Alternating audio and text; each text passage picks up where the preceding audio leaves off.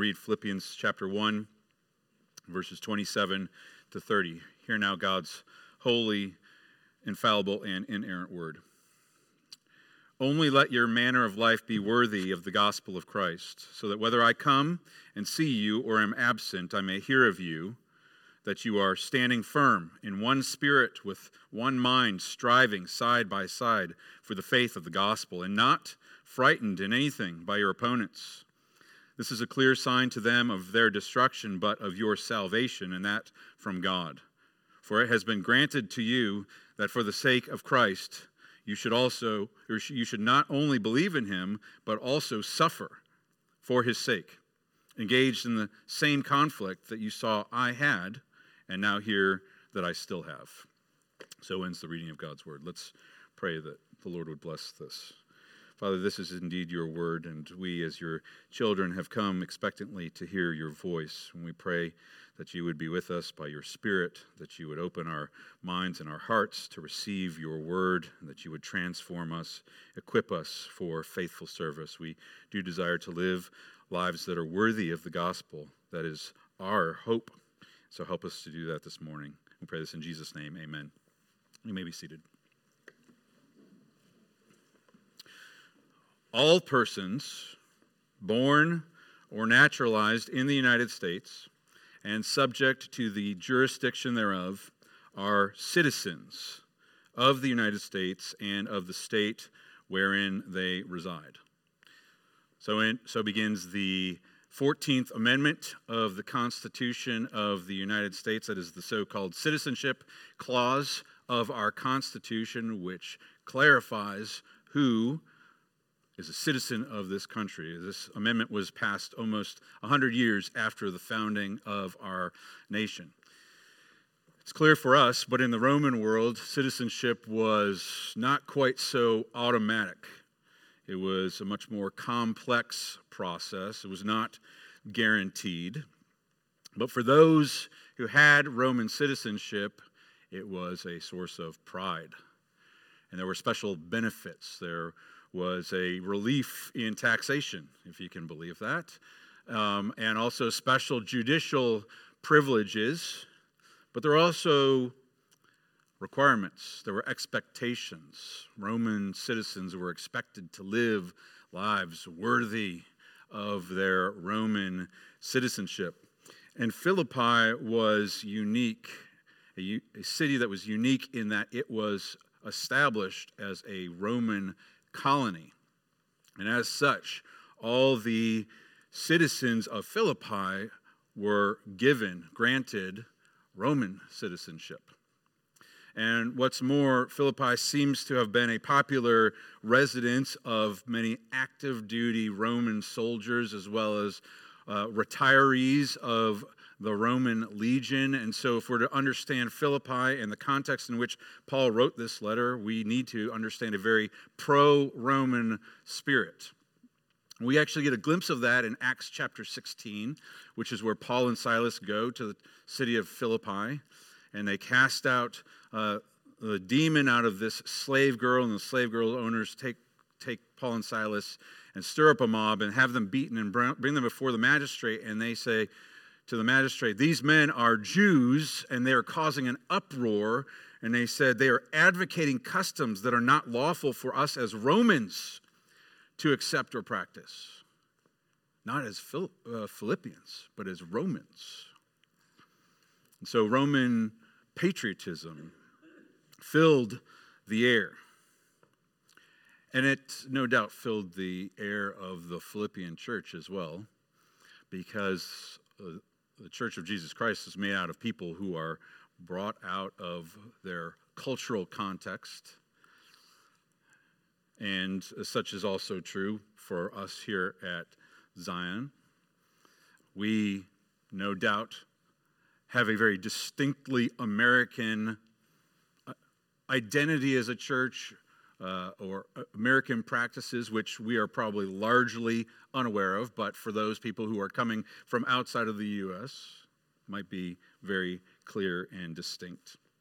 But what we need to understand is that as believers in the Lord Jesus Christ, we are truly dual citizens. dual citizens. Paul will say in Philippians chapter 3 that our citizenship is in heaven.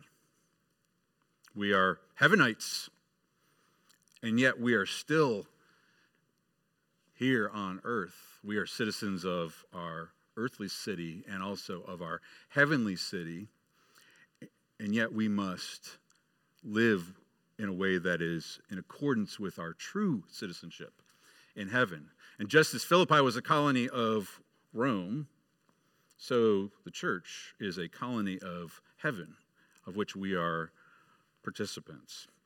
And so Christians must live as worthy citizens of heaven. We must live lives that are worthy of the gospel. Now, um, Paul has been talking about his own circumstances and what he expects.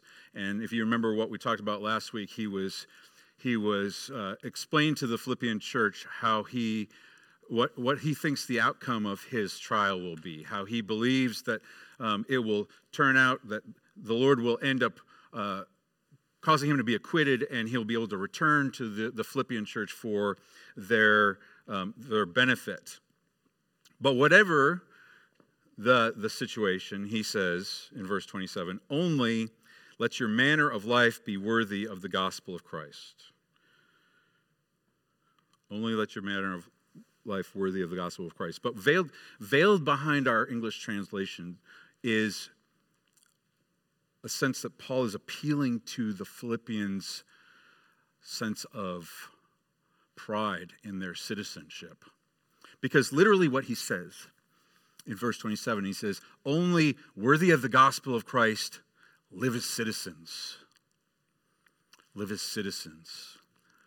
He says, just as your chest swells at the thought of, at the, the sound of Roman citizenship, know that you are a citizen of heaven. And just as you must live worthy of your Roman citizenship, you must live worthy of the gospel of Jesus Christ, for you are truly citizens of heaven. Our citizenship was purchased at a great price the blood of Jesus. we're also citizens by birth. By the work of the Holy Spirit, we have new birth, and we are citizens, birthright citizens of heaven. So we must live worthy of that. So, how how do we live lives that are worthy of this citizenship? Well, Paul gives three key characteristics of this worthy living. The first is that it must be observable, it must be obvious.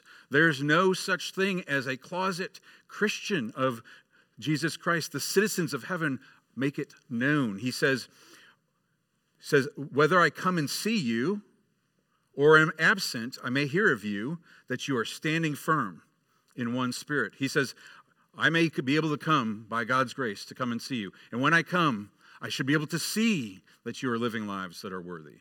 Well, but if by God's grace I remain here in prison and there is a report that is sent of you and I am absent from you, I will hear of it. That will characterize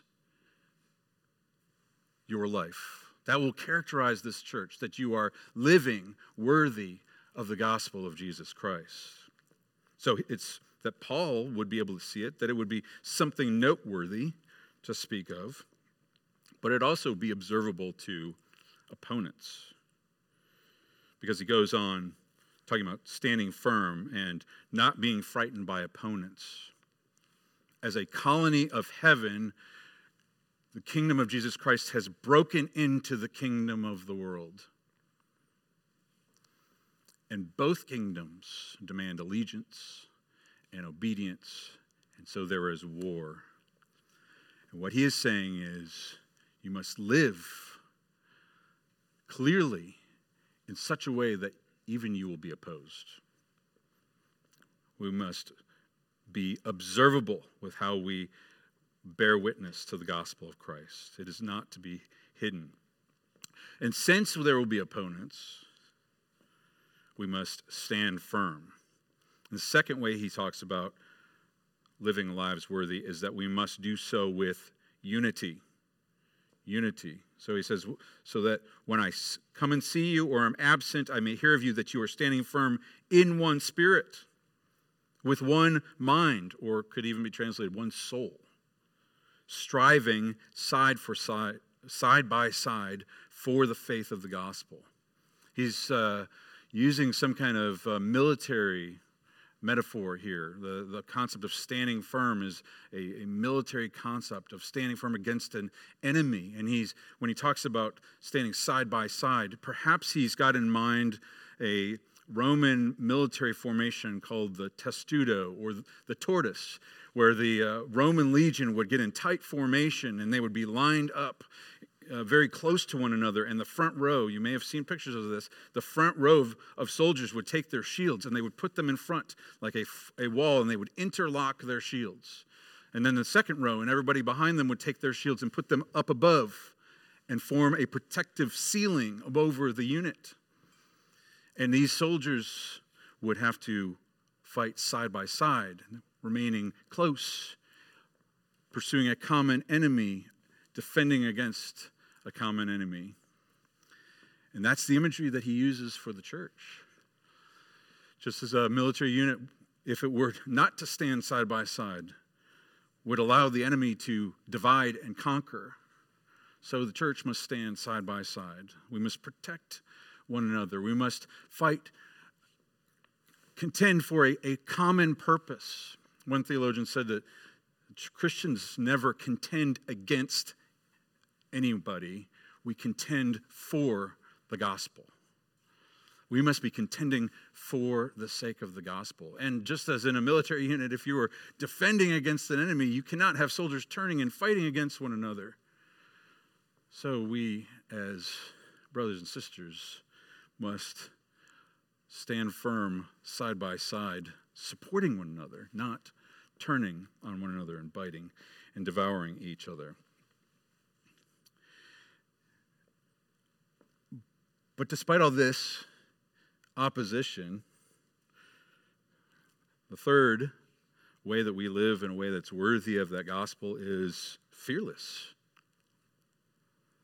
He says, verse 28, and not frightened in any way, in anything, by your opponents. Again, he, he, he seems to be using yet another military metaphor. There was a contemporary of Paul by the name of Plutarch who was a philosopher and historian, and he told the story of a uh, Roman legion soldier who was killed on the battlefield because his horse was frightened. And the word that Plutarch uses uh, is the same word that Paul uses, and Paul, it's nowhere else in Scripture. This, the idea of a horse frightened or agitated or scared on the battlefield. And it's like he's trying to remind us we are in a true battle in the midst of this world, but we must not be frightened. We must not be terrified, agitated by anything. We must be bold and confident. And it's such an important point to him that he gives us three encouragements to that boldness. The first is he talks about the end of this opposition. Uh, what, what Paul says, it's um, in verse 28. This is kind of a confusing statement in our English translation, uh, English Standard Version translation.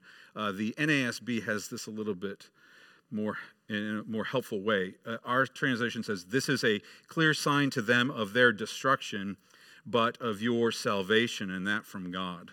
Um, scholars are correct that the Greek does not have the word "there" in there uh, in, the, in the, the, statement as if he's uh, talking about their destruction. Uh, the, the, the better translation is this is a clear sign to them of destruction, but of your salvation, and that from God. And what Paul is getting at is the two perspectives that are there on the oppression of the church.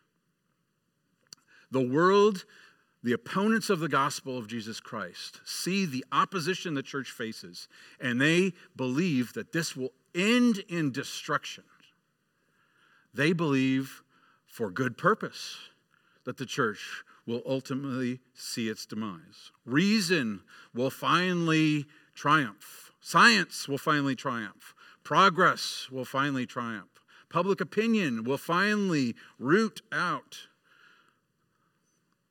the church, but the church will ultimately meet its demise. That th- this is a clear sign. This opposition is a clear sign to them of that destruction.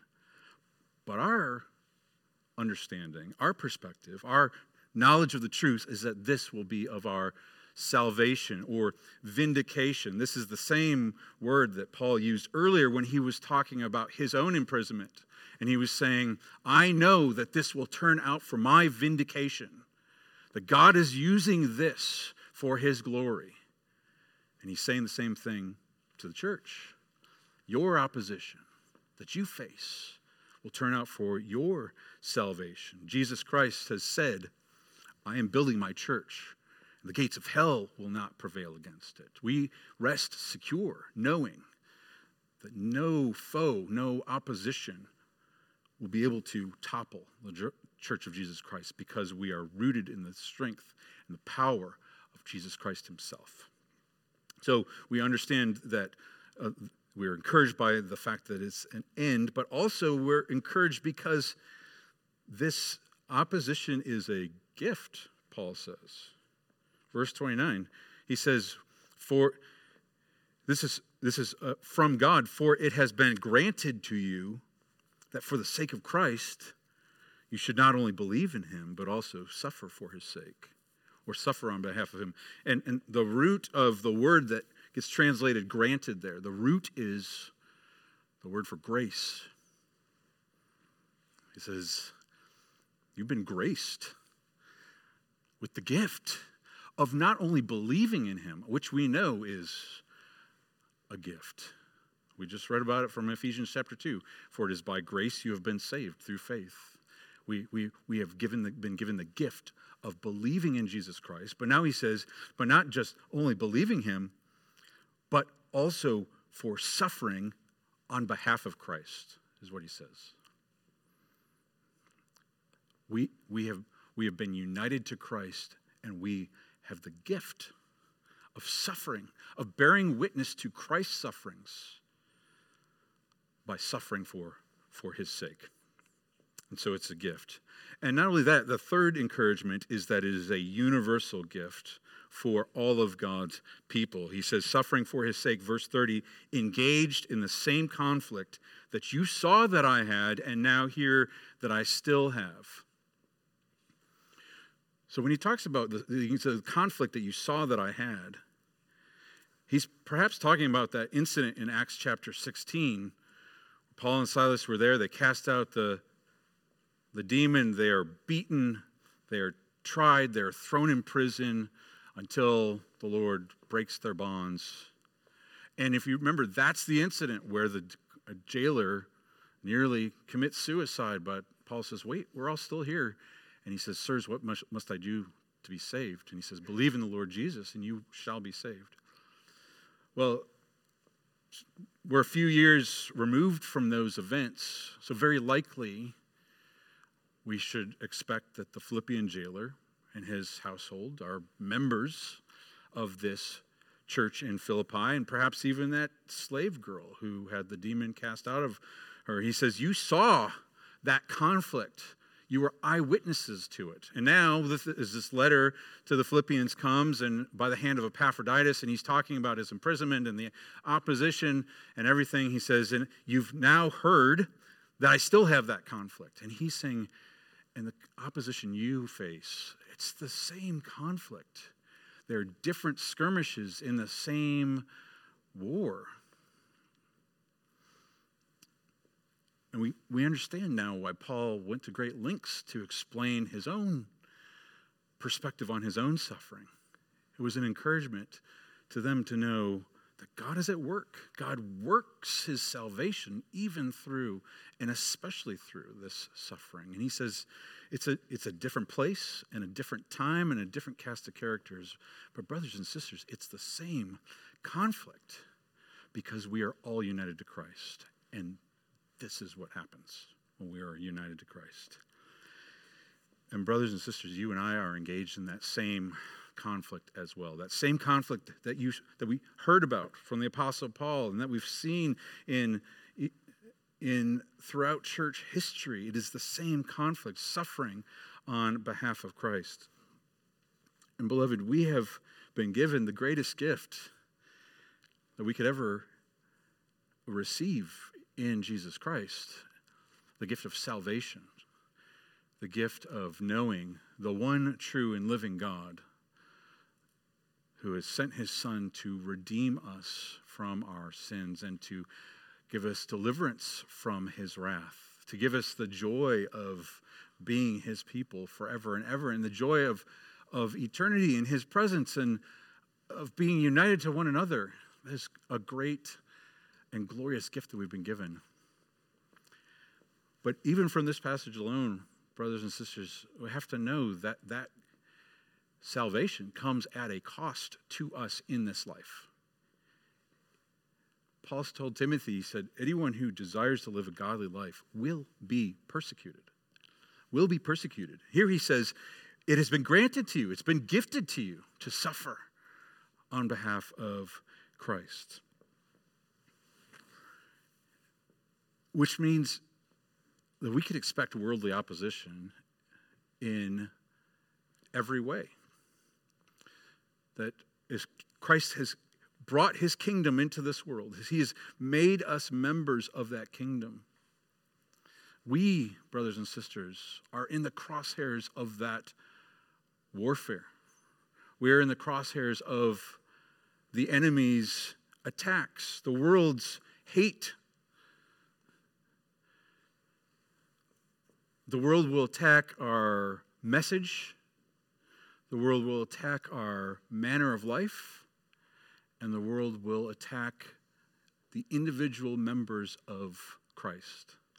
That is what we should expect. We have been brought into this kingdom and immediately mobilized into our Savior's conflict. We are on the front lines. And the world will oppose us, and the world will believe, genuinely so, that they are doing the world a service by opposing the message and the manner of life and the people, the manners, the members. But, beloved, in the midst of all that, we're not to be frightened by anything.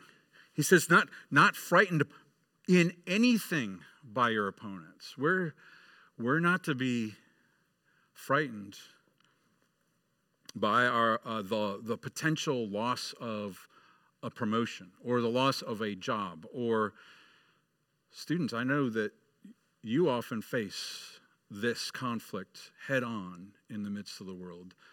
You should not fear the loss of friends shouldn't fear the loss of our tax exempt status as a church or even the ability to worship in this school we should not fear facing true, legitimate persecution of a physical standpoint, or even our freedom, or even death. Not in anything, he says. Because, beloved, we face this because of the gift of that we have been united to Christ. And Jesus Christ has said that he will fight for us. He will protect us. He told, he told us, he said, all that the Father has given me are mine, and no one, no one can snatch them out of my, my hand. He says, I am building my church, and the gates of hell will not prevail against it. And, brothers and sisters, if your faith is in Christ Jesus, then the gates of hell will not prevail against you. Jesus Christ Himself the King of Kings and Lord of Lords, will fight and defend and protect you. You are His forever and ever. We cannot be afraid. In fact, uh, the, it's, it's, it's a gift. And, and John Calvin said this wonderful statement that we, if, we could wrap our heads around this, it would be so wonderful. He said, Oh, if this conviction that this is a gift. We're fixed in our minds that persecutions are to be reckoned among God's benefits. Persecutions reckoned among God's benefits. What progress would be made of the doctrine of godliness? And yet, what is more certain than that it is the highest honor of the divine grace that we suffer for his name either reproach or imprisonment or miseries or tortures or even death. For in that case, he decorates us with his insignia. But more of us will be found who will order God and his gifts to be gone rather than to embrace the cross readily when it is offered to them. Woe then to our stupidity, Calvin says. It is a gift because it is evidence that we are truly in Christ. But we do have to be careful because um, when we talk about suffering, not all suffering is created equal. Paul is, uh, is talking about a particular type of suffering that is ours in Christ Jesus. We can and we will suffer for our own sin.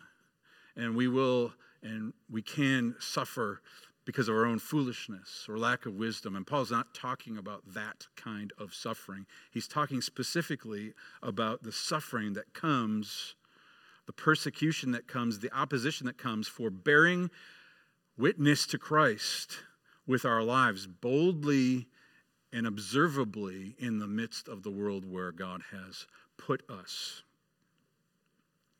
And uh, uh, the Apostle Peter highlights this distinction in 1 Peter 4, he says, Beloved, do not be surprised at the fiery trial when it comes upon you to test you as though something strange were happening to you, but rejoice insofar as you share Christ's sufferings, that you may also rejoice and be glad when his glory is revealed. If you are insulted for the name of Christ, you are blessed, because the Spirit of glory and of God rests upon you. But let none of you suffer as a murderer or a thief or an evildoer or as a meddler. Yet if anyone suffers as a Christian, let him not be ashamed, but let him glorify God in that name.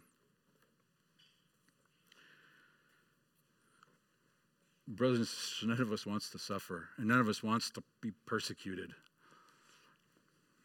But God's word's abundantly clear.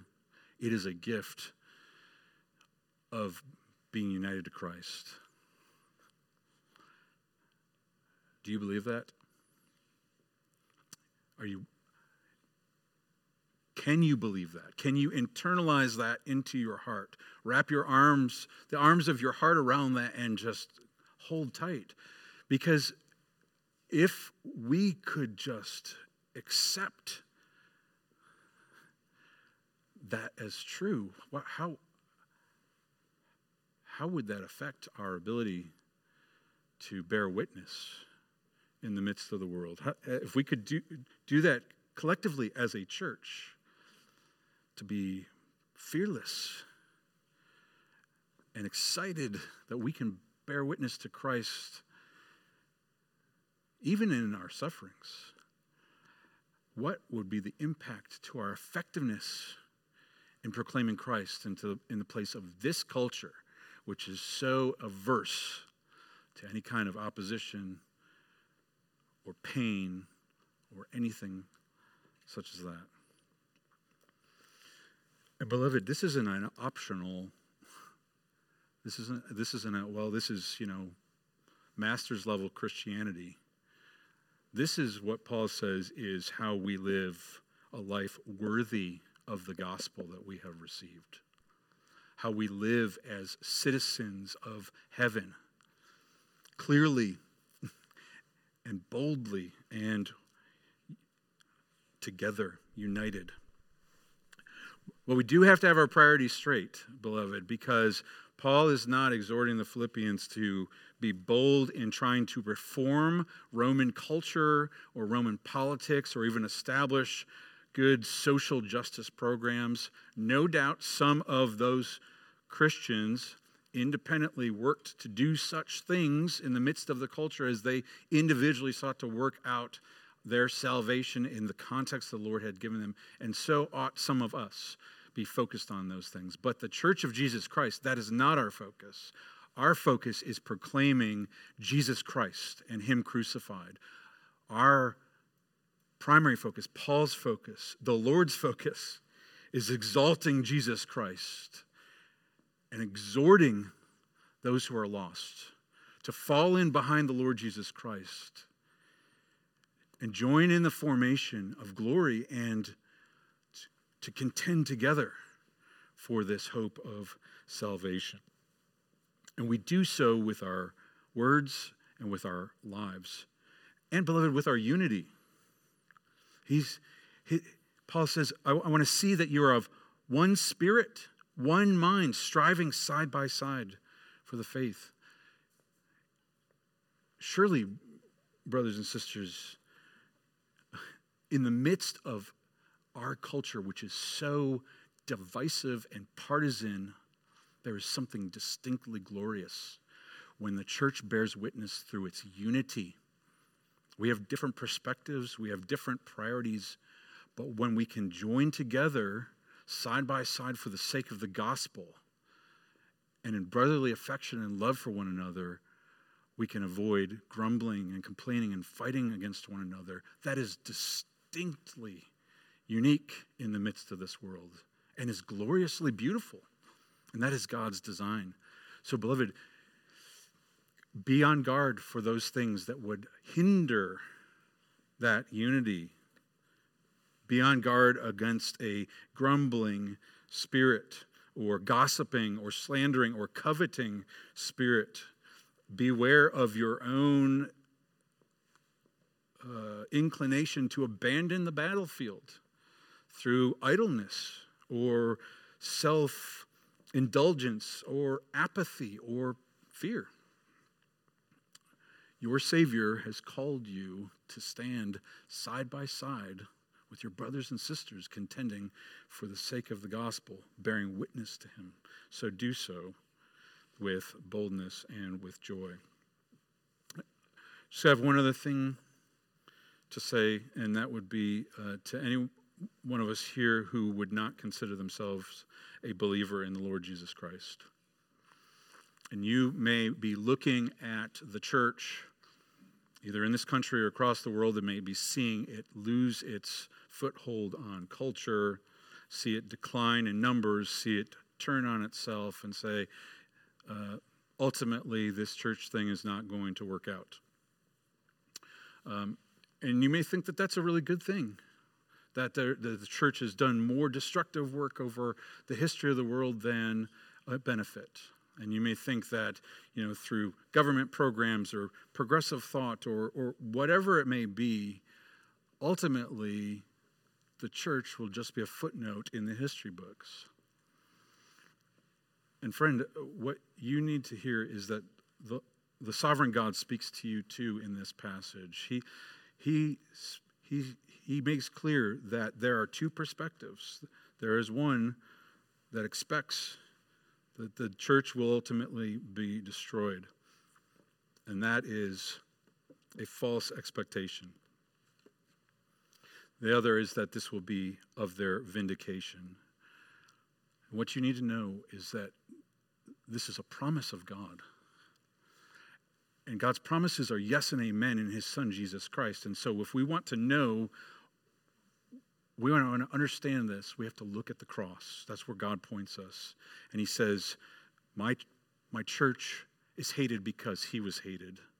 My church is persecuted because he was persecuted. And even if members of the body should be tortured and killed, it's because my son was tortured and killed. But we know that the church will never die because Jesus Christ was raised from the dead never to die again, with the power of an indestructible life. And he has been seated as King of Kings and Lord of Lords over all heavenly authority. And so our hope is in the fact that we have a victorious King who is fighting for us, and it is under his banner that we live and breathe and have our being. And beloved, the good news is that Jesus Christ offers you citizenship in his kingdom. He has paid the price for your entry into that kingdom. And he says, Believe in the Lord Jesus Christ and you will be saved. Make him your hope and your salvation, and it will truly be yours. And in response, live a life worthy of that gospel of Jesus Christ, bearing witness to his glory and grace. Brothers and sisters, it's been granted to us not only to believe in him, but to suffer for his sake. And we must not fear because we have been equipped and empowered to stand firm in Christ Jesus. You know the words of our favorite, one of our favorite songs. Did we in our own strength confide, our striving would be losing. We're not the right man on our side, the man of God's own choosing. You ask who that may be? Christ Jesus. It is He. Lord Sabaoth, Lord of heaven's armies is His name. From age to age the same. And He must win the battle. And though this world with devils filled should threaten to undo us, we will not fear, for God has willed His truth to triumph through us. Brothers and sisters, that is our hope is our hope in Jesus Christ.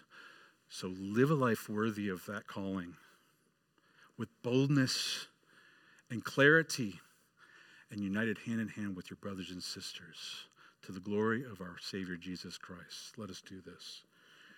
And in His name we say, Amen. Let's pray together. Father, thank you that you have given us this great gift. Help us to walk in it. We are unable to do so apart from your grace, and we thank you that you've given us your Spirit. Thank you for your Son who rules and reigns over us, and help us to trust in your sovereign care and to walk in a worthy manner. We pray these things in Jesus' name. Amen.